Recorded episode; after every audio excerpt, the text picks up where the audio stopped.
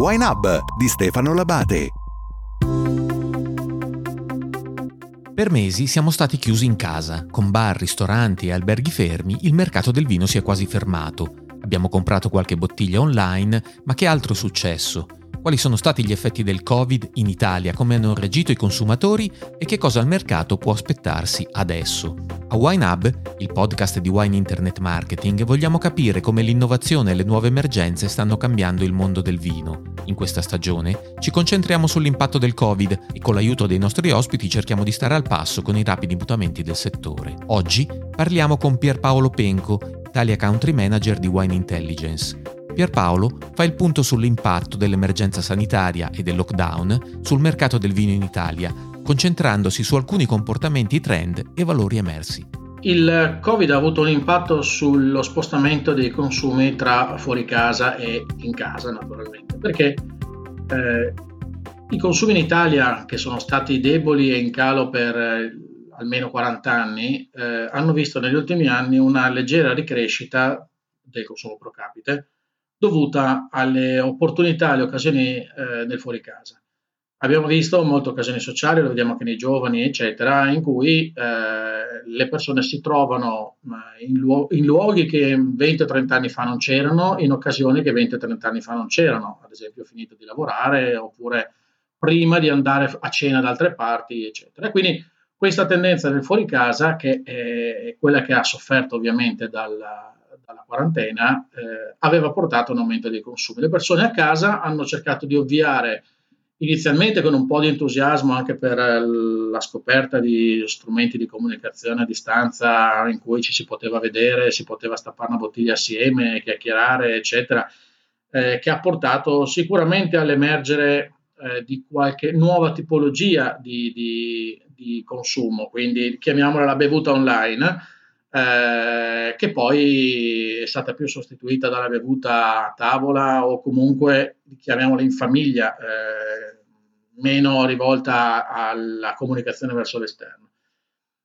Bevuta che è nata dall'acquisto prevalentemente nei locali della Sporto, della Sporto che può essere a grande distribuzione, che abbiamo visto anche dai dati è cresciuta, e anche non di poco. Eh, sappiamo che qualcuno diceva che più o meno si faceva, si è fatto il fatturato del, del Natale durante il lockdown, insomma, e anche oltre.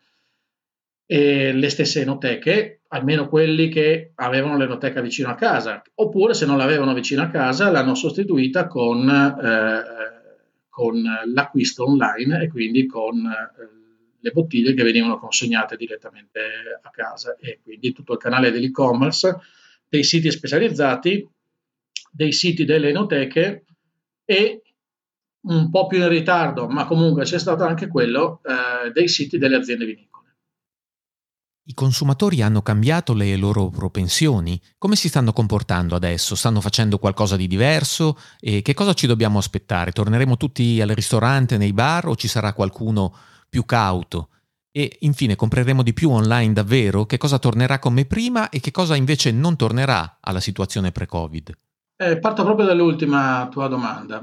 Eh, credo che l'online abbia avuto eh, la spinta finale eh, per non solo emergere, ma per essere considerato da un lato dai consumatori, dall'altro dalle aziende vinicole, come un vero e proprio canale eh, che non è semplicemente una curiosità ma un canale che si afferma, che acquisisce le sue quote di mercato, che fornisce servizi ai consumatori che cercano delle informazioni sui prodotti e che vogliono avere una, un repertorio di prodotti che spesso anche non trovano nei punti vendita de, vicino a casa. Eh, credo quindi che eh, nel medio-lungo periodo il, il, successo dell'online sarà confermato, sarà confermato soprattutto se altri player continueranno a investirci, eccetera. Eh, le abitudini di consumo, posto che adesso che stiamo riuscendo normalmente o quasi, anche se con le mascherine, col distanziamento, eh, porterà un piccolo rimbalzo, cioè tutti non vedono l'ora di andare a farsi la bicchierata, andare al ristorante, eccetera. Eh, qualcuno l'ha già fatto, qualcuno è molto attendista, eh, diverse persone mh, mm, non escludono di farlo, ma in qualche modo hanno ancora qualche timore. Qualche timore dovuto alla, alla una questione di sicurezza personale, forse più che di trovarsi con qualcuno eh, vicino eh, al ristorante, eh, o, o, perlomeno non credo sia un problema legato al ristorante, alla ristorazione in quanto tale, cioè ai prodotti, eccetera. È più una questione di distanziamento sociale, qualcuno vuole ancora tenersi più distante, eccetera. Non, non escludere anche eh, la disponibilità di reddito delle persone. Eh, immagino che molti che sono rimasti a casa eh, abbiano avuto un impatto negativo proprie, sulla propria situazione finanziaria e quindi eh, non tutti mh, mm, hanno i soldi per iniziare ad andare regolarmente fuori a cena, eccetera.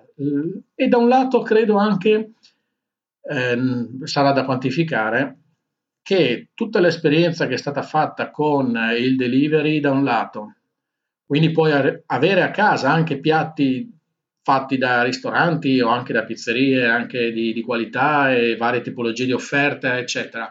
Quindi la comodità di dire ma perché in questo momento devo rischiare o comunque devo prendere, mi sono abituato bene, me lo godo ancora un poco, eccetera e forse anche il fatto di aver scoperto che si possono cucinare certe cose a casa, c'è chi ha fatto, sembrava che a un certo momento non bastassero tutti i campi di grano del mondo per fare le farine, eh, perché tutti dovevano panificare, in Italia e in altri paesi mancava la carta igienica, da noi mancava la farina, no? E, ehm, e anche questa è una, curios- una, curiosità che vediamo se poi qualcuno avrà, ha scoperto di eh, aver voglia anche di, di, di, cucinare a casa, di stare a casa e non vede come una grande priorità il fatto di andare fuori. Sicuramente ci sarà un rimbalzo, sicuramente vedremo riprendere. Eh, sappiamo che non tutti i ristoranti sono aperti o non tutti sono aperti a pieno servizio, eccetera. Partiranno probabilmente prima quelli delle località eh, dove si può fare anche un turismo in giornata. Eh, quindi le persone immagino che tanti faranno la, la toccata e fuga in giornata al mare o in montagna e tutto, ehm, questi potrebbero anche avere un minimo di spinta maggiore perché credo che mm. non rinunceremo, anche se in una forma forse ridotta, al, nostra, al nostro piacere di andare a fare le scampagnate, le gite fuori porta o addirittura appunto le, le vacanze brevi. Insomma. Wine Intelligence ha rilasciato un rapporto che fa il punto sull'impatto del Covid sullo scenario in Italia Avete anche interrogato i consumatori sulle prossime intenzioni di consumo. I consumatori risparmieranno, compreranno meno vino o spenderanno comunque di meno, oppure no? Che cosa faranno? Sì, abbiamo chiesto quali fossero le loro priorità per i prossimi mesi, che eh, vanno dall'acquisto di alcolici fino alle vacanze, l'acquisto di automobili e tutto. Si è visto che sostanzialmente è più probabile che rinuncino a qualcosa rispetto ad aumentarne le spese, aumentare investimenti per alcune tipologie. Le uniche cose che tengono sono eh, l'acquisto online, quindi pensano che in futuro acquisteranno più online rispetto a prima. E una parte dei consumatori non rinuncerà al cibo e al vino di qualità, eh, per cui è più probabile che manterranno determinati livelli di acquisto e soprattutto di acquisto di eh, tipologie di prodotti eh, anche diciamo a valore aggiunto, insomma non proprio basic in tutto. Sicuramente sarà, ci sarà, perlomeno questo è quello che ci hanno detto, una riduzione dei viaggi a lungo raggio, eh, delle spese superflue e ehm, una ponderazione degli acquisti eh, più costosi quindi non beni di lusso, se si, l'automobile o la casa si cambierà se ci sarà proprio la necessità all'ultimo momento, ma non chi stava valutando lo, eh, probabilmente eh, manterrà dire, questa valutazione ancora per un po' di tempo. La pandemia tocca tutti i mercati. I trend che si sono evidenziati sono comuni o c'è qualche differenza manifestata in qualche mercato specifico o magari qualche differenza del mercato italiano? E poi parliamo anche di prodotto. C'è qualche tipologia che è stata premiata rispetto ad altre? Ma devo dire che c'è un comportamento anche abbastanza vicino a, ad altri mercati internazionali. Cioè sostanzialmente durante il periodo del lockdown eh, in tutti i paesi si è visto un aumento delle vendite per asporto e anche delle, dell'aumento dell'e-commerce. In quasi tutti i paesi questo aumento dei volumi eh, è stato seguito anche da una riduzione del prezzo medio per bottiglia. Eh, noi questo sull'Italia non l'abbiamo esaminato, questo del, del, valore del prezzo, eccetera, nel senso che eh, in qualche mercato invece è una cosa che viene fuori evidentemente, tranne uno in particolare che è la Cina, dove invece c'è stata una riduzione del mix nell'alcol, ovvero meno spirits da parte dei consumatori e più vino e a un prezzo più alto. Quindi hanno dedicato la maggior parte dei consumatori eh, di vino importato in Cina ha acquistato più vino di qualità un po' più alta, spendendo qualcosa di più a bottiglia, ma per varie motivazioni. Eh, la più importante è quella legata anche alla, a tutto quello che ruota attorno al termine salute e benessere. Dai. Eh, quindi il vino importato di qualità viene reputato salubre, eccetera, eccetera, a differenza ad esempio degli spirits. Infatti, parallelamente c'è stato un aumento forte dell'acquisto di acqua imbottigliata rispetto a prima. No? Eh, qui da noi eh, una cosa che abbiamo notato, e l'abbiamo notato anche dalle interviste che abbiamo fatto a operatori, in questo caso che vanno a corredare il nostro report, eccetera, c'era già un trend legato al vino, chiamiamolo alternativo, e tutto quello che gira attorno al biologico, sostenibile, eccetera, eccetera. Eh, questo, questo periodo ha rafforzato l'interesse per questa tipologia di prodotti, che non vuol dire che adesso tutti corrono a, a riempirsi di bottiglie biodinamiche, eh, però c'è un interesse più forte in quanto si è rafforzata l'associazione tra un vino, uso un termine eh, troppo generico, che infatti noi abbiamo chiesto cosa intendesse il consumatore per questo termine, ovvero naturale. Quindi un, chiamiamolo vino green, come vogliamo definirlo, insomma, in, secondo varie forme, insomma, quindi il biologico certificato, oppure il, il biodinamico, oppure il sostenibile, oppure non lo so. Quindi c'è un interesse verso questa tipologia di prodotto maggiore rispetto a prima, però fa parte di un trend comunque di, di medio periodo e anche un interesse per vini senza qualcosa, ovvero senza solfiti, senza eh, conservanti e cose del genere. Quindi in questo momento sono cose che premiano perché questo interesse per la salute da parte dei consumatori, per lo star bene, eccetera, è, eh, li rende molto sensibili a queste tematiche. Questa stagione pare aver rafforzato dunque un bisogno di sicurezza e aver dato una spinta ulteriore ai vini senza, ai vini che si associano a parole come naturale, biologico presso i consumatori. Ci sono altri valori che paiono rafforzati dopo questa esperienza. E facciamo anche delle distinzioni rispetto alla persona che beve o acquista vino, consumatori giovani e consumatori mature, donne, uomini, che spunti abbiamo sulle generazioni diverse, sui generi diversi dei consumatori italiani di vino? Sicuramente eh, sono anche a livello generazionale si vedono delle differenze. I consumatori giovani sono molto più interessati e conoscono già di più queste tipologie, pur bevendo di meno rispetto agli ultra sessantenni, che a volumi sono ancora eh, i, i, vincitori da un punto di vista, se dovessimo pesare eh, quanto, quanto, fanno del consumo del vino, eh, però sono sicuramente più statici, più legati ad alcuni, alcune tipologie di prodotti, eccetera. E i giovani invece tendono a esplorare molto di più, tendono ad essere più interessati a tematiche appunto anche ambientali e dintorni, quindi hanno una sensibilità maggiore per questi vini e devo dire che eh, anche le donne lo sono. Eh, le donne che potrebbe, si potrebbe pensare che di vino eh, ne consumano tanto meno degli uomini, eccetera, mm, magari ne consumano meno in volume, ma non in, in tipologia e in occasioni. E spesso le donne ritengono di avere delle carenze da un punto di vista eh, di, di, sicurezza, cioè di sentirsi sicure quando scelgono un vino. Quindi eh, aziende che vogliono fare anche formazione, educazione del consumatore, anche eh, attraverso queste tipologie di vini alternativi che quindi rassicurano il concetto di, della, della, salubrità, della, del, del, del vino che fa anche del bene eh, all'ambiente, oltre al, al, bene alle persone che lo bevono, eh, possono essere un target interessante, insomma, quindi riuscire anche a ragionare nel tipo di comunicazione per parlare meglio alle generazioni giovani e anche alle donne dando delle informazioni. Ecco perché secondo me uno dei motivi per cui l'e-commerce ha una crescita e ha una crescita anche in questa nicchia di mercato eh, è fondamentale perché eh, attraverso, cioè in un sito di e-commerce, se è fatto bene, c'è tutta una serie di informazioni sul vino, sul produttore, sulla zona, sulla tipologia di vino. Uno può eh, dare molte più informazioni rispetto a trovarsi una bottiglia su uno scaffale. Eh, e quindi, soprattutto se stai valutando un acquisto di un vino che ti deve dare un, un certo piacere, una, una, rispondenza ad alcuni valori per il quale lo vuoi bere, non semplicemente ho bisogno di un bianco o un rosso da abbinare al, al pasto, eh, l'e-commerce è una delle, delle, forme importanti per poter raggiungere queste informazioni ed è questo per cui credo che molte aziende abbiano finalmente capito che non devono subire l'e-commerce e trovarsi le loro bottiglie in vendita, ma gestirlo come un canale pre- diretto, quindi decidere loro cosa scrivere, come scrivere delle loro bottiglie, eccetera, eccetera.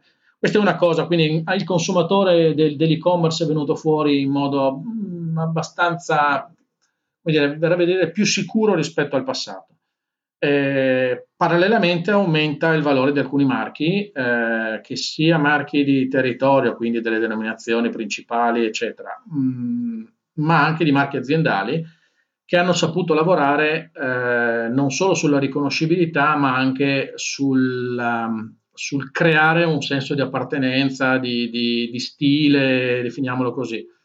Per cui può capitare, ed è capitato nella nostra analisi sulla forza dei marchi, quindi un indice costruito secondo diversi indicatori che vanno dalla riconoscibilità all'acquisto, all'affinità dei consumatori, cioè quanto sen- mi sento vicino a questo marchio rispetto a un altro, eccetera.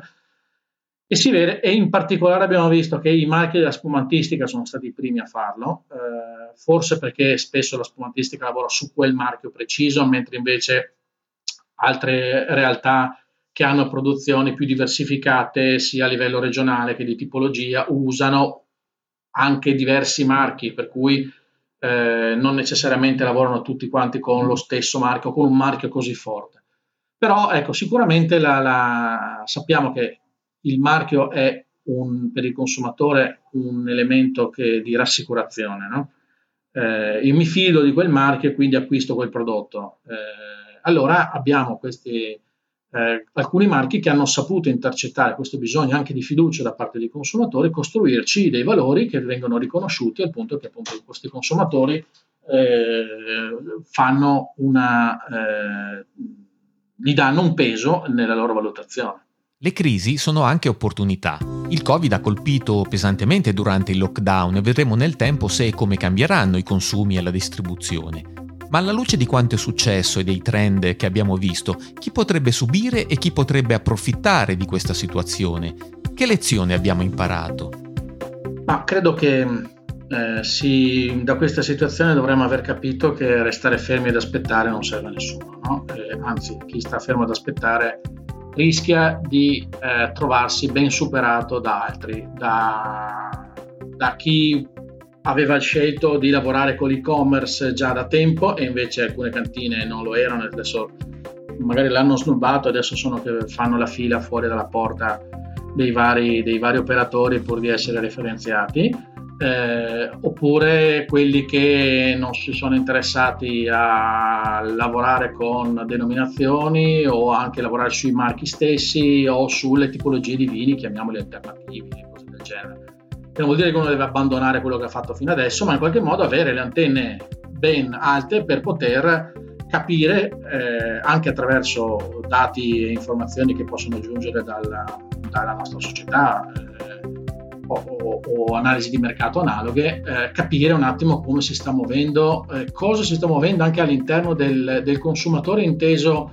non solo in volume, eh, cosa acquista, in che, in che insegna e quanto spende, ma anche perché lo fa che motivazione dà, eh, per quali sono le barriere all'acquisto di una tipologia di prodotto rispetto a un'altra o quali sono le motivazioni per cui sceglie un prodotto rispetto a un altro, in quale occasione lo sceglie, quanto è disposto a spendere, eccetera. Quindi credo che eh, le opportunità ci saranno per le aziende definiamole così, un po' più ma- moderne, manageriali, eccetera, oppure per le aziende che hanno saputo lavorare su un'identità ben precisa, possono fare poche bottiglie, possono lavorare solo su un canale. Eh, in generale credo che la multicanalità sia stata premiante in questo caso e sarà premiante anche in futuro. Quindi aziende che sono con un piedino di qua, un piedino devono, devono decidere di affrontare determinati investimenti per, eh, perché decidi che lavori solo sull'oreca, si ferma l'oreca, cosa fai? Oppure può succedere, lavori solo sugli Stati Uniti, si fermano gli Stati Uniti, cosa fai? Per cui bisogna essere un po' più presenti e questo richiede sicuramente capacità imprenditoriali e manageriali. La voce che avete ascoltato è quella di Pierpaolo Penco. Io sono Stefano Labate. Potete scrivermi a info-wineinternetmarketing.it, potete sottoscrivere la newsletter nell'attesa di una nuova puntata di Wine Hub.